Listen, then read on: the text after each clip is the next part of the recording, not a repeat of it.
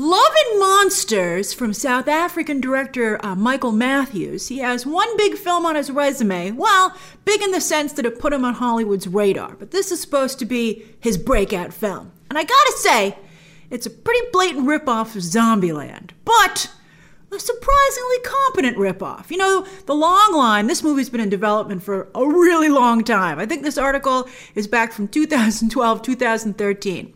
But anyway, uh, they said, oh, it's it's Zombieland meets Mad Max with a twist to John Hughes. And I, I see the John Hughes as well.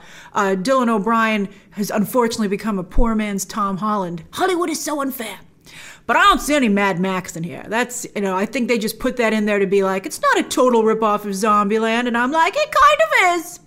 I'd say the difference is, is that while Zombieland leans more towards sass than heart, Love and Monsters does the opposite. It's a sweeter uh, film. So I guess that makes them different enough to coexist. I don't know. I mean, Zombieland, I don't know if the, uh, Sony's going to bring that back at this point.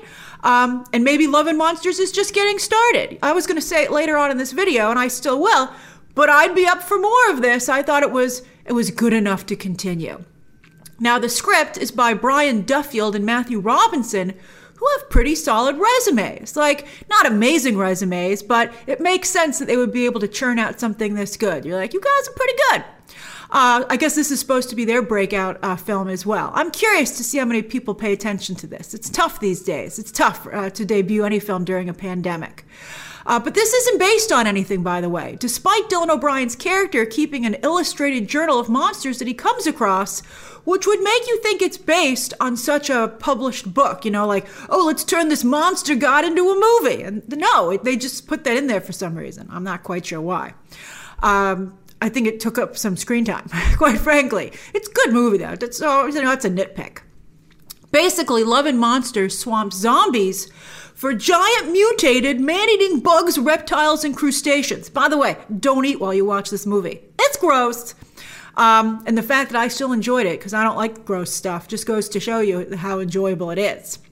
And instead of our beta hero uh, sticking with the same crew throughout the entire movie a la Zombieland, here he has a series of brief encounters as he tries to find the girlfriend he hasn't seen in seven years, who it turns out is just a seven-day walk away. They should have played that up more. Seven years, but just seven days away?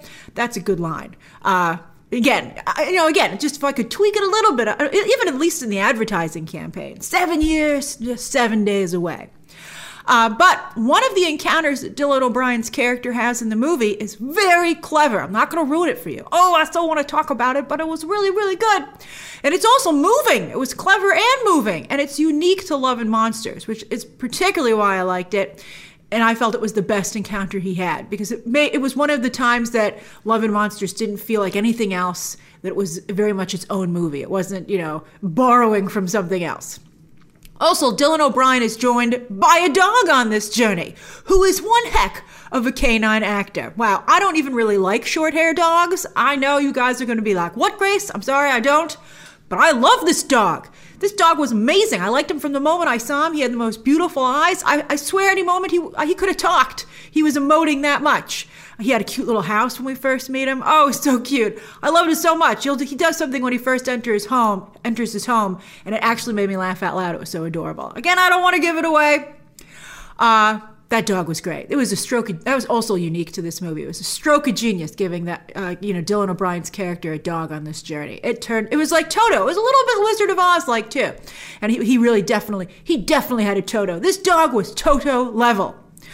Uh, also, just when you think the film is your standard apocalypse road trip movie, there are a number of twists and turns, especially in the third act, which really surprised me. I'm pretty good at seeing stuff coming because I watch a lot of movies, a lot of movies and T V, and this stuff was a surprise. A few things I saw just a few seconds before they happened, but I was like, that's very good. Uh, and they level up the film to something that could have totally played in theaters, as this was originally meant to do before the pandemic. Paramount didn't take a, um, you know, a, a bomb and just decide to, you know, have the pandemic throw itself on top of it. This is like, this movie I think could have done well in theaters, and so it's really nice that we're getting it on uh, P V O D this Friday. Also, on the note of it being worthy of theaters, the V F X are very good. I mean, they're cartoonish. The designs of these uh, monsters are cartoonish, but they're very believable. You know, you felt like he, Dylan O'Brien was actually fighting these monsters and running from them. A couple of times I was like, wow, this movie was not cheap to make. This is very good.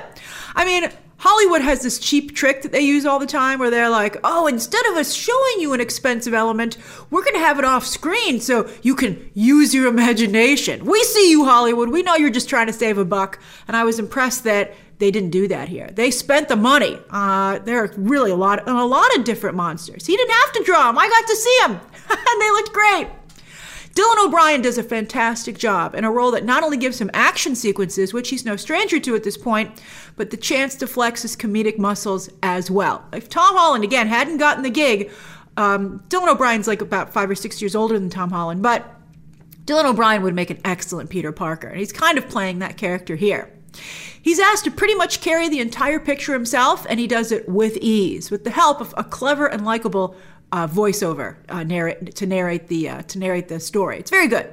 Uh, Michael Rooker is basically doing a Woody Harrelson impression, albeit a, a kinder, gentler version. But I would think at this point in his career, he'd be above that. I mean, I, I can't believe Michael Rooker wasn't like, look, I don't really think I should rip off another actor. I think it's kind of uncool. Uh, I, I think that they should have made a change. Uh, even though I did enjoy Michael Rooker's performance. Uh, Ariana Greenblatt and Jessica Henwick represent the women in this world, at least in this installment. Uh, and Greenblatt definitely has the edge with her spunky little monster hunter. I loved her. She was great. She looked great. She was funny. She she was she she was not a precocious child character. She was just, re- I really thought she was fantastic. Then I'm a big fan of Jessica Henwick. She was almost Rey in Star Wars, although maybe she dodged a bullet there. But she's a great actress. Iron Fist should not have been canceled. It was just getting good. But unfortunately here, I mean, look, Jessica Henwick, you can't keep a good actress down. She definitely connects despite the role that she's given. But unfortunately, the role is a sidelined and rather muted, you know, girlfriend love interest role, which is surprisingly old-fashioned for today, you know? I mean, Dylan O'Brien... his character has kind of idealized her, so he kind of keeps her a little bit away, and the movie does as well. So we don't really get to connect with her, unfortunately. Oh, I don't want to give away any of the surprises. I don't want to give any of the surprises away, but there are a couple of script things that I also think, you know, hinder her character a little bit in terms of us, you know, connecting with her. Uh, I also like the actors playing Dylan O'Brien's colony at the beginning of the film. They're like a bunch of Abercrombie and uh, Fitch models, right? Which is part of the joke. Uh, it did feel like a college uh, fraternity or dorm, you know, uh, but during the apocalypse, and Dylan O'Brien's character isn't supposed to fit in. And you would think that they would just wouldn't like him and stuff like that. But I think that we don't see their characters too much, but they were really nice and kind people. And I thought that the actors who played them gave them a surprising amount of depth with that little bit of screen time. I really liked them. In fact, as I said, this movie was such a surprising treat, I'd be up for a sequel or turning it into a streaming show. Uh, I don't know if anyone could have, I mean, this is what, it's um, a Paramount, so I don't know who, Paramount Plus maybe? Does Paramount have the money for that expensive a streaming show? I mean, I guess we'll find out. But I think this is, I, I would not give up on this. There's, there's potential to continue this for sure. Finally, the film is shot in Australia, which makes for a stunning backdrop. Often while I was watching the movie, I was like, where is this? This foliage is amazing. Where are we? Uh, they had a lot of beautiful, like, wide shots of the terrain because, you know, it is to some degree a road trip movie. And I stuck around through the credits because I wanted to see if there was an end credit sequence. There's not. There's a bit of a tease, but it's right before the credits. So, uh, I, but I watched the credits just to be sure. Well, I fast forwarded them. But as I was stopping and starting, because uh, I don't, you know how it is when you get to the end. If you get to the very end, it'll just go to the beginning of the movie, and you're like, no. So I was trying to get to the end, and I saw that they shot it in Australia, and I was like, wow, that's beautiful country. So yes, I think Love and Monsters is definitely a worthy purchase at twenty-five dollars. I know that's expensive, but I mean. It would cost that much for, uh, in New York, that, that's one ticket. But I think in other places, that's two tickets. I mean, you can watch it again. Uh, I'm not sure what extras it comes with. Um, I, I forgot to check before I filmed this. Maybe it has a making of with it. That would be cool. And it's it's a good film. If you, you know, I think it's worth it. I think it's a great thing to watch this weekend. First, it's start, and again, you can purchase it this starting this Friday. It's fun. It's surprising. There are so many surprises. Don't let anyone ruin them for you. Really, really strong. It's very sweet. And it's theater level entertainment that you can enjoy at home starting Friday. And I would say that it's Dylan O'Brien's best film to date. So that's my review of Love and Monsters. Share your thoughts down below, subscribe today, and of course, as always, you can check out some more videos right now.